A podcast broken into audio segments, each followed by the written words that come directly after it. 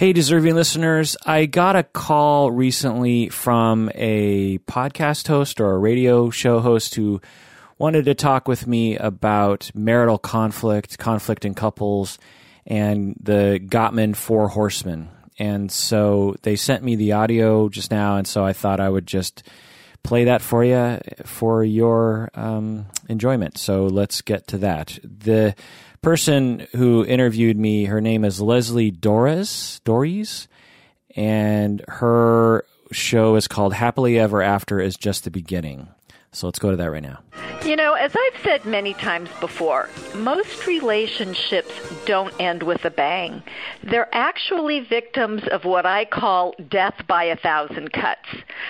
Another analogy that I also use is the frog in the boiling water. That if you throw a frog into a pot of boiling water, the theory is it will jump out immediately. But if you put it into a cooler water and gradually raise the temperature, the frog isn't even aware of the change and it'll eventually die. And this is actually what really happens in relationships that things start to go a little off track and we don't really notice until finally they're so off track that somebody somebody just says done.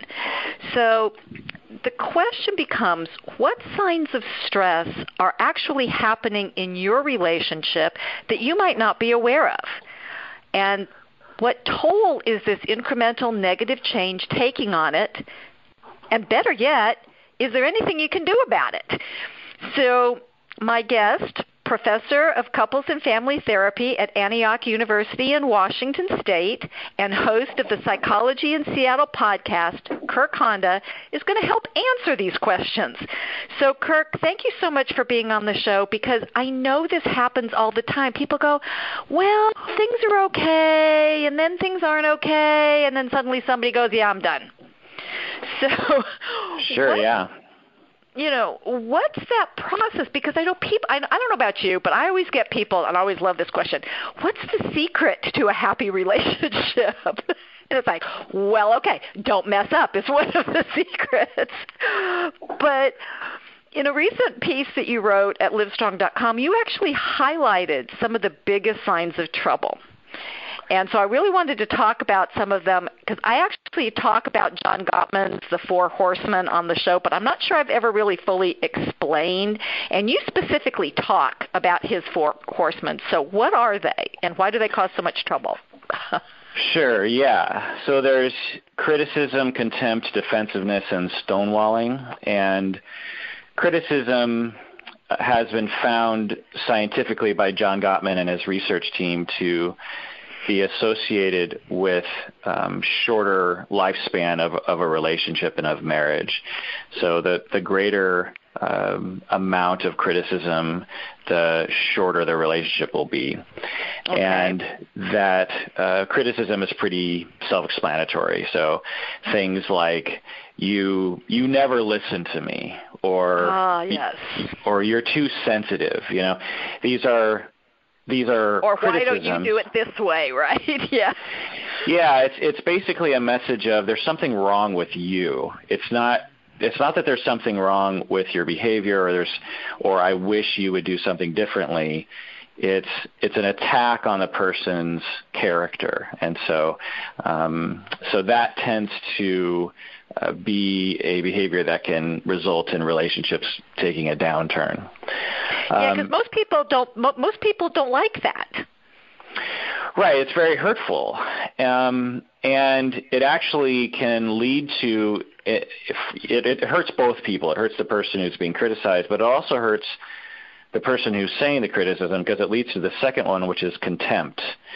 So the okay. the more criticism you have in your mind, and and the more negativity you have toward your spouse, your partner, the more it, opportunity there is for contempt and resentment to build up in your mind. You know, you, you build this story or this narrative about your partner that is negative, you know, mm-hmm. and it's hard to put a behavior on this one because it's more of a vibe that you get from somebody when you're with them. You just get the sense that they don't they have a general story in their mind about you that that says that you're a very difficult person to be with, or that you're very withholding, or very cold, or you're very angry, or you're very you're just a bad person, and they they think that you know.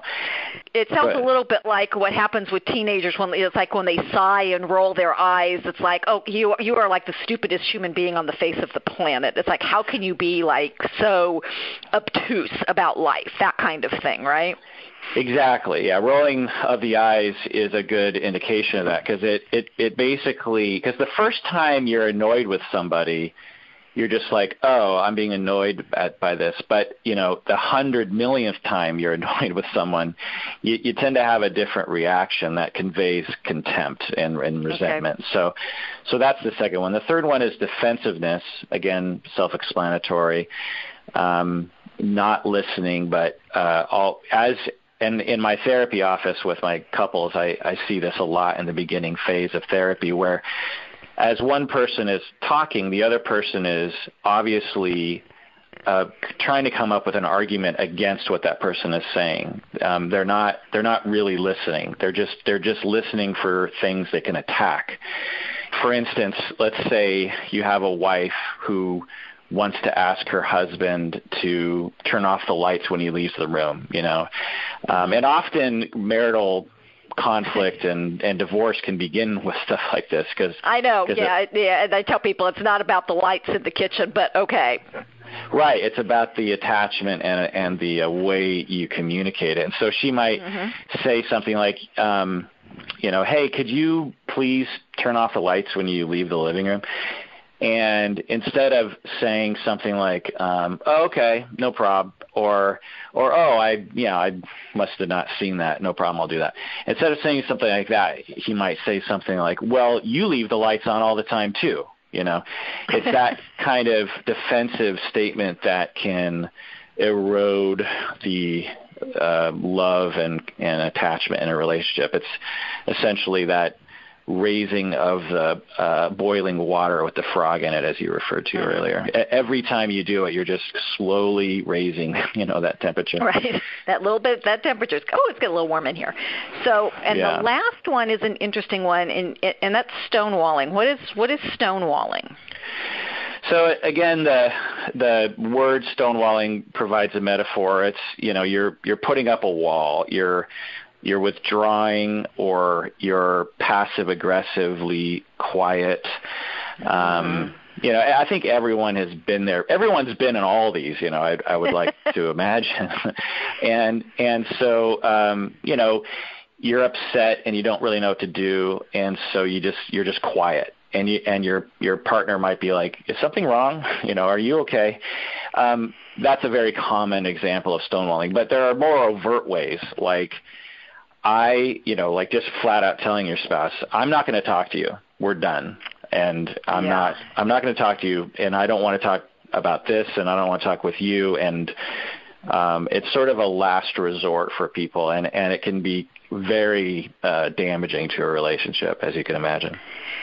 Well, and and I think it's really important because one of the dynamics that I've noticed in in people, not just not just in couples, but in people, is that stonewalling I think can sometimes be assumed, but it's not really happening because I know this is the case. Um, in my marriage is that my husband is what I call a digester. He has to take in information and then kind of let it percolate through. He actually has to think about stuff before we can engage in a conversation. And that can look like stonewalling, but that's not really what he's doing. And I happen to be somebody who thinks things through pretty quickly. And so we could be in a real bad shape if I didn't give him the time to kind of okay and and that's and taking the time to process something i think is is different from stonewalling where somebody goes yeah i'm just not even going to talk to you about this anytime anywhere no matter how long you you wait and let me process right Absolutely. It, it's a matter of understanding each other and a matter of communicating that and a matter of giving people the benefit of the doubt, you know, um, learning through experience with him in that way. So you throw something out and he's quiet and, um, your impulse is to be hurt by that, and then to interpret that as um, as him stonewalling and being a jerk on purpose. But mm-hmm but then you have to try to override that with um, your your higher mind by telling yourself, look, based on past experience, he just has a different way of of talking about this sort of thing, and he's not um, he's not upset at me. He's just he's he's taking the time to think about this, you know. But it's also incumbent on him to communicate and say like, look, I'm being quiet not because I'm upset, but because I'm thinking. So just give me a second. You know what I mean? So mm-hmm. everyone has to participate in that. Right, which is, you know, again, which is one of the challenges of being in a relationship is kind of to learn you, you, the rhythms of each other. Um, yeah. And part of that is this communication. So, you know, we talk about this, in, and I'm going back to the first one, criticism, because – people say, "Well, well, what am I supposed to do if I don't like what my partner is doing? How can how can I how can I not criticize?" You know? and so, what's your answer to that? How does somebody not, you know, if something's bothering them, like the lights being left on in the you know when when somebody leaves a room is there a way to not criticize absolutely it, the the word I like to use in therapy is the word request. I, ah. I say, I say, I say. It sounds like you have a request. Is that what I'm hearing? And they'll they'll be like, Yeah, I, I have a request that they turn the lights on. So that's a very different word than criticize. It's mm-hmm. it's you're asking someone to, and and often, you know, depending on the the families we come from when we grow up, we ha- we might have different uh, sort of notions about how to communicate about these things. And so if if you grew up in a family that communicated through criticism, because it's sort of implied. If you say to someone like, um, you always leave the lights on. There's a request that's implied in there, but mm-hmm. it's not explicit, right? And so it's implied. I want you to turn the lights off, but it come, but it carries a cost because there's this there's this hurtful statement within it. Um, and people, it's vulnerable to make a request. It's a, mm-hmm. you're taking a risk. You're saying, can you please turn off the lights? Because the, by implication, the other person could say, no, I don't want to. And so we all worry about that rejection. And so we'd rather just blast someone with our anger than to allow open ourselves up to rejection. And so uh, that's that's what I coach people to do is to ask ask in a requesting tone. Right, which which you know, and and one of the things that I tell people because of this, you know, it can be this criticism you know, it, it's kind of like none, these these aren't necessarily separate behaviors. You know, there's a criticism, then there's a defensiveness. I don't do that, or whatever, blah blah blah, and then that can turn into stonewalling because I feel like I can never win, and then that just leads to contempt. So all of these can be, you know, it's like the big Gordian knot that every all of these are connected, and where do we start pulling the string? And you know, one of the things I tell people is when they're starting a conversation, try not to use the word you in the first three words of the sentence. You know, unless it's I love you, you're wonderful, I'm glad you're in my life. Then you can use you all you want. But you know, we have this habit of you did this or why did you and there's criticism and almost always the other person is going to be defensive. No, I didn't or you know, well you do it too kind of thing and then we're off to the races. Yeah, exactly. The the uh, you know we have I statements and which are the mm-hmm. opposite, you know, which are the recommended. The the way I like to teach it to couples is to say it's a matter of how the other person receives it, not how you communicate it. So it if you mm-hmm. man if you if you say the word you a lot in in the way that you uh, communicate your request but the other person takes it well, then you guessed You're right. Okay. You know, so mm-hmm. yeah. so it's a matter of empathy. Yeah, it's because you can use an I statement and really hurt someone's feelings. You know, so it, it it's all that. So I try to I try to tell people, look, you, you have to concentrate on two things. One is is your needs, which are important. So if you know if if mm-hmm. you have a need that you want to communicate, then that's important, and that's probably very present for you. You probably are very aware of that need. Well, the second thing you need to take, pay attention to is the other person's feelings. Because in order for you to get your need met, the other person has to feel good about how you're asking for it. You know, if I walk up to the McDonald's cashier and say, "Give me a Big Mac," and slap them across the face, I, I don't think they're going to be very open to giving me that Big Mac, right? Right, and um, they actually might just call the police, but that's okay, right? Yeah. Right, but if I say, "Can I please have a Big Mac?" you know, then that's a different mm-hmm. thing. And so, so we all know what that's like outside of our marriages, but somehow in marriages we we really want the other person to essentially uh, make up the difference for us. You know, they we we don't want to have to be vulnerable because um, when we're hurt by our spouse, it's it's very scary to us. So so things like um, just having empathy. You know, just just as you have this emerging thought in your mind, like I want my spouse to listen more, I want my spouse to be on time, I want my spouse to help me with the kids more. I want my, you know, you have this emerging need, um, mm-hmm. and then you have to think, okay, I've I've got that down. I know what I want, which is great. How can I communicate it in a way that the other person will hear and not freak out? You know, so so that's well, that's the key. We, well, and on some cases, we can't we we can't always predict whether or not our partner is going to freak out and i think this is when we get into and, and this may be bordering on on the contempt um, horseman in the fact that you people get into an argument about tone. Well you said it this way. No i didn't you know and and and I remember having a conversation with one of my clients and what she said to him i mean i was there to hear it. And i said and what she said to him there was it was very difficult to see how that could be misinterpreted. But he was misinterpreting it. And so I had to say to her, I said, I get that this is what you're saying, but it's not what he's hearing. So we've got to back up and figure out where that disconnect is. Because they just kept going around and around in a circle about this. And she goes, I don't know how else to say this. And I'm like, I got that. But he's hearing something completely different from what it is you're trying to say.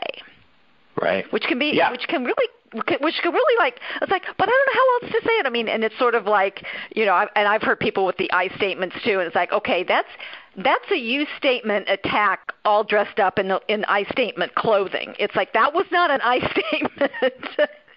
That was you know and in it what makes this so hard? What makes what makes not bringing these horsemen in so challenging especially in a marriage well, it all has to do with human nature of avoiding pain and of um, not wanting to be scared, essentially. And mm, we all okay. when when we were four and seven and ten, we were you know children and and we would ask for things or we would do things or we would want things and things didn't always go our way you know just by the nature of growing up. If if you've mm-hmm. you know if you hang around with kids long enough you know that they have a lot of impulses that don't make any sense. And so and so, and we don't want them acting on by the way too yeah.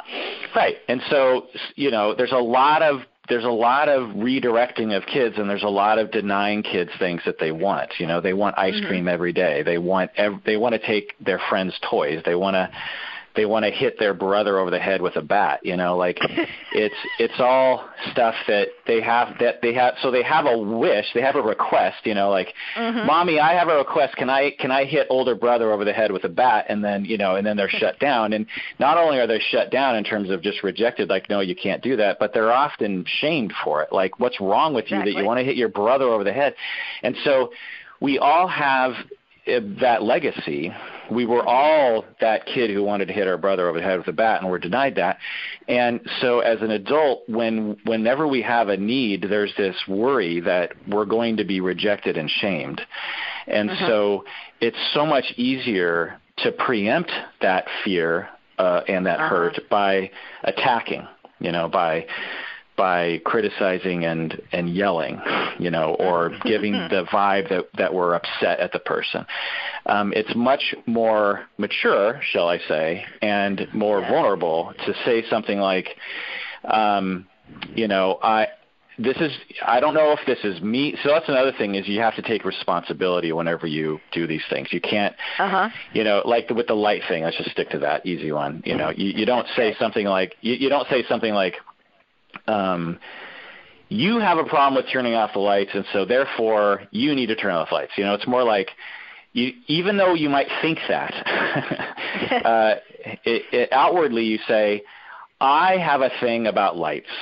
And mm-hmm. I don't know, maybe I got that from my dad, or maybe I'm just a little worried about the, the electricity bill. I don't know. But I have a thing about lights.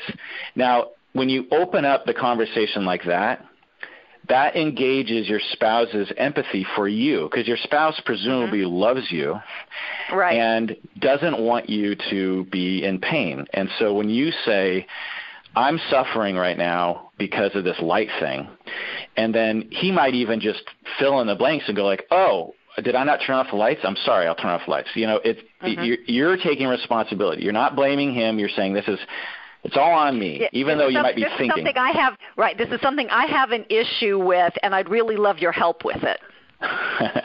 exactly, exactly. You're you're taking responsibility, and really, that's the mature thing you do, and it works on kids too. You know, you're just like, so I really have a thing about toys being out. Could you help me put the toys back? You know, people care about other human beings and if you engage that system it's so much more smoother so you you got to start with that and then you and then you just say so i just have a little request and so you, you always have to make it smaller because the receiver will always blow it up in their mind because they're sensitive right. to rejection because they were criticized as kids too. Right. And so you always have to say, look, it's just a tiny little request, no big deal but I would love it if you turn off the lights. You know, it would just really right. make me much more relaxed. You know, you know, well, and yeah, really, it's it's it's turning it it's trying to turn it into a win-win which i know is a little bit difficult and we're going to get to that in in just a minute. But i need to remind people that this is happily ever after is just the beginning on webtalkradio.net i'm leslie doares and i'm talking with professor of couples and family therapy and podcast host kirk honda about signs you should be on the lookout for that your relationship might be heading for trouble. And if you know that they're present in your relationship, I encourage you to take immediate action. Do not wait.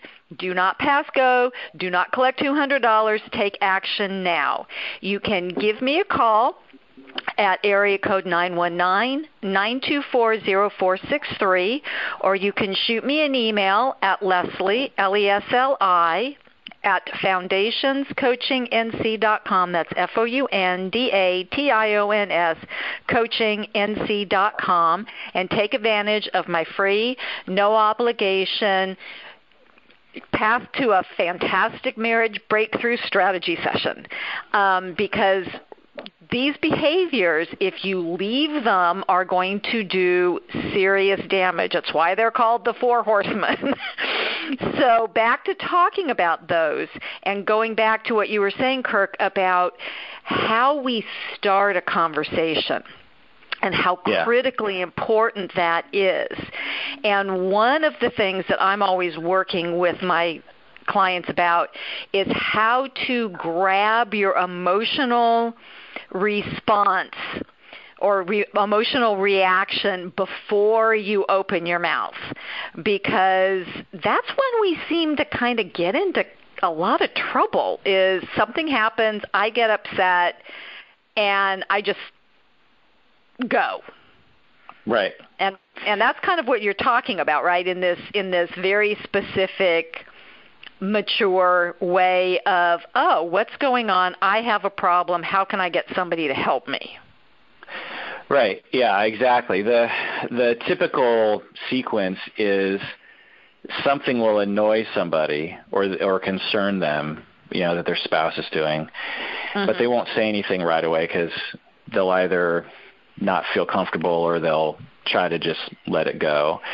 Mm-hmm. But then it, it happens a number of times, and then the spouse, the per, you know, the person finally is just like, I can't take it anymore. I have to say something, you know, and mm-hmm. it and it comes out in this unfiltered manner, you know, in this very mm-hmm. emotionally reactive manner.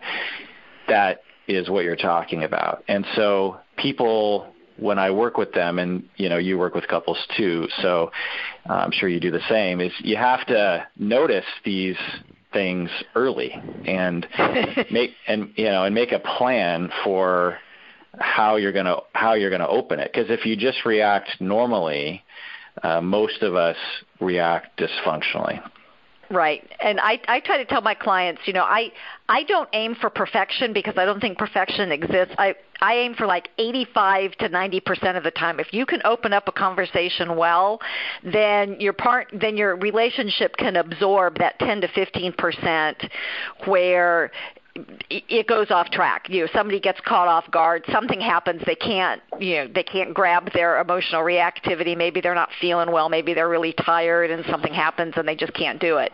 And I think this is really important to practice, but I guess you you talked about being able to pay attention to it. And so, what are some of the things that people can look for in terms of are these behaviors happening? And by the way, I know everybody out there, can you hear him yelling? I can hear it. Well, I know when my partner's doing this.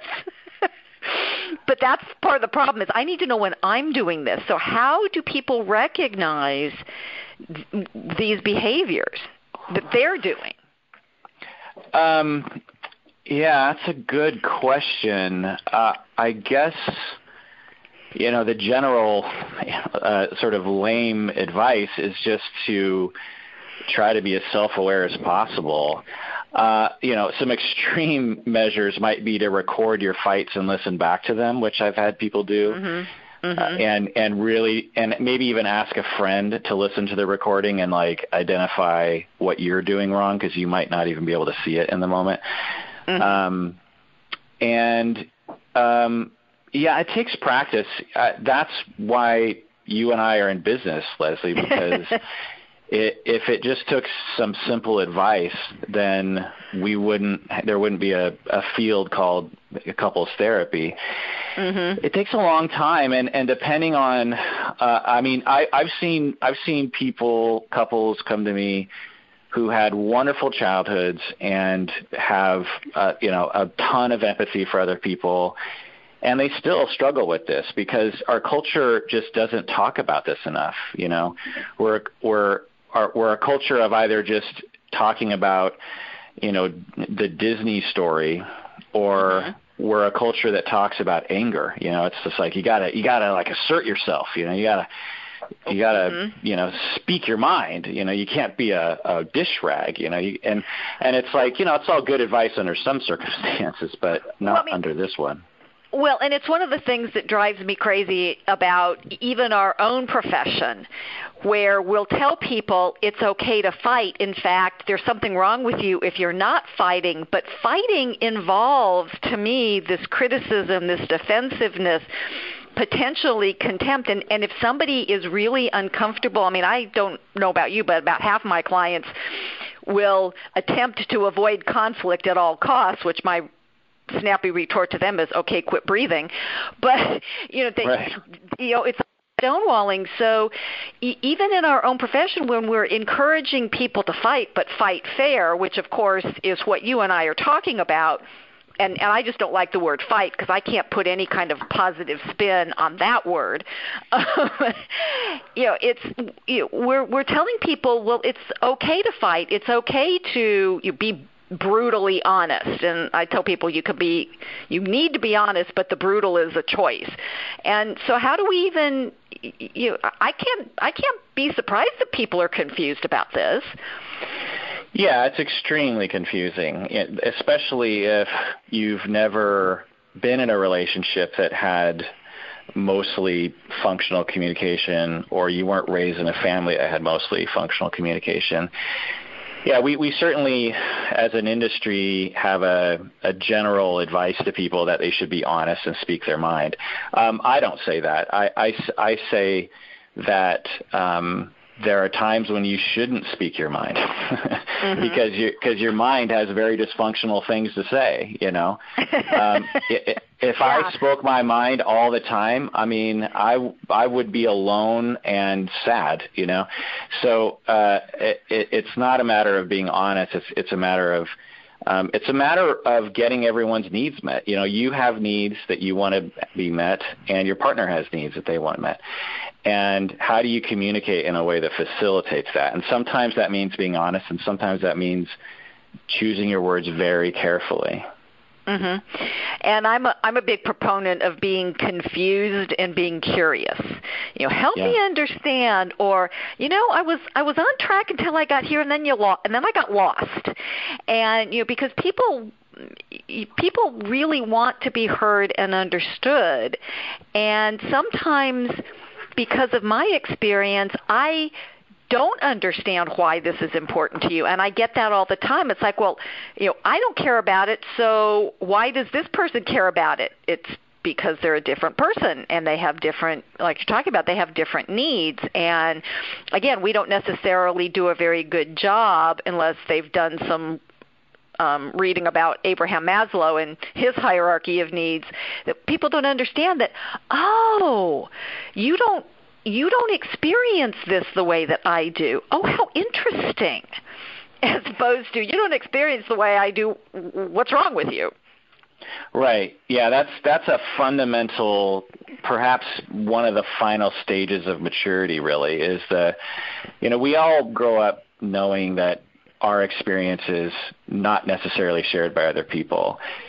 But it is a fundamental paradigm shift that really can help everybody, in, not only in partnerships but also in like politics and other kinds of things. Mm-hmm. In mm-hmm. terms of like the way I see the world and the way I have experienced the world is really unique to me. And just because I'm confused by, or just because uh, I don't understand something that someone else is doing doesn't mean that it's innately hurtful. And you know that's what I was talking about earlier. It's like with with you and, and your partner, mm-hmm. it's it's like um, uh, you don't do it that way. You know, you don't right. you, you don't uh, remain quiet and think, and then much later start talking. Um, and so that just being curious about that, it's like okay I have an impulse to to label that as he's being a jerk, but because I've realized that my point of view isn't always the point of view, maybe I should take a more curious point of view and say like, so when you do that, what's going on with you? You know, like right? Because uh, I want to, I want to. In my head, it seems like you're being hostile, but I don't know. You tell me, and and that's a very uh, useful thing to engage in. Yeah, for sure.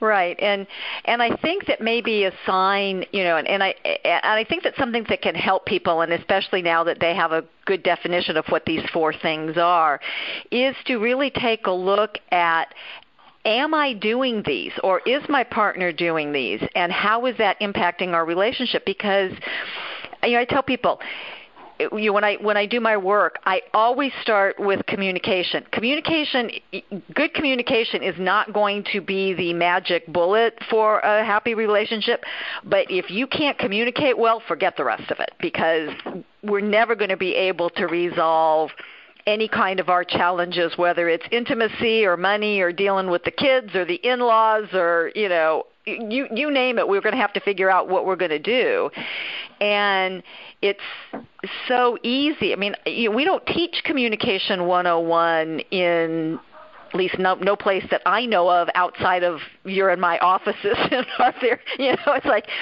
you don't you don't get this stuff because we've been talking since we were you know 12 months old or something. And what we, there's actually we have to learn how to do this yeah and how wonderful would it be if we did have uh, you know modules in every grade uh, along these lines, and and how how much strife we could reduce if if we did such a thing. You know, I I often uh, rant and rave about that. Yes, yes. You know, it's one of those things. I, I, I, I have an imaginary soapbox in my office that I jump up and down on on various occasions, and this happens to be one of the things that gets me crazy. So, I mean, thanks so much for bringing the, you know, explaining the four horsemen because I talk about them and I haven't done as good of a job as explaining them as you have. So a question's got a couple of questions for you. It's like, are you like the proverbial frog in the pot of boiling water? Have things in your relationship deteriorated gradually or worse very quickly? And do you recognize any of the signs that we've been talking about?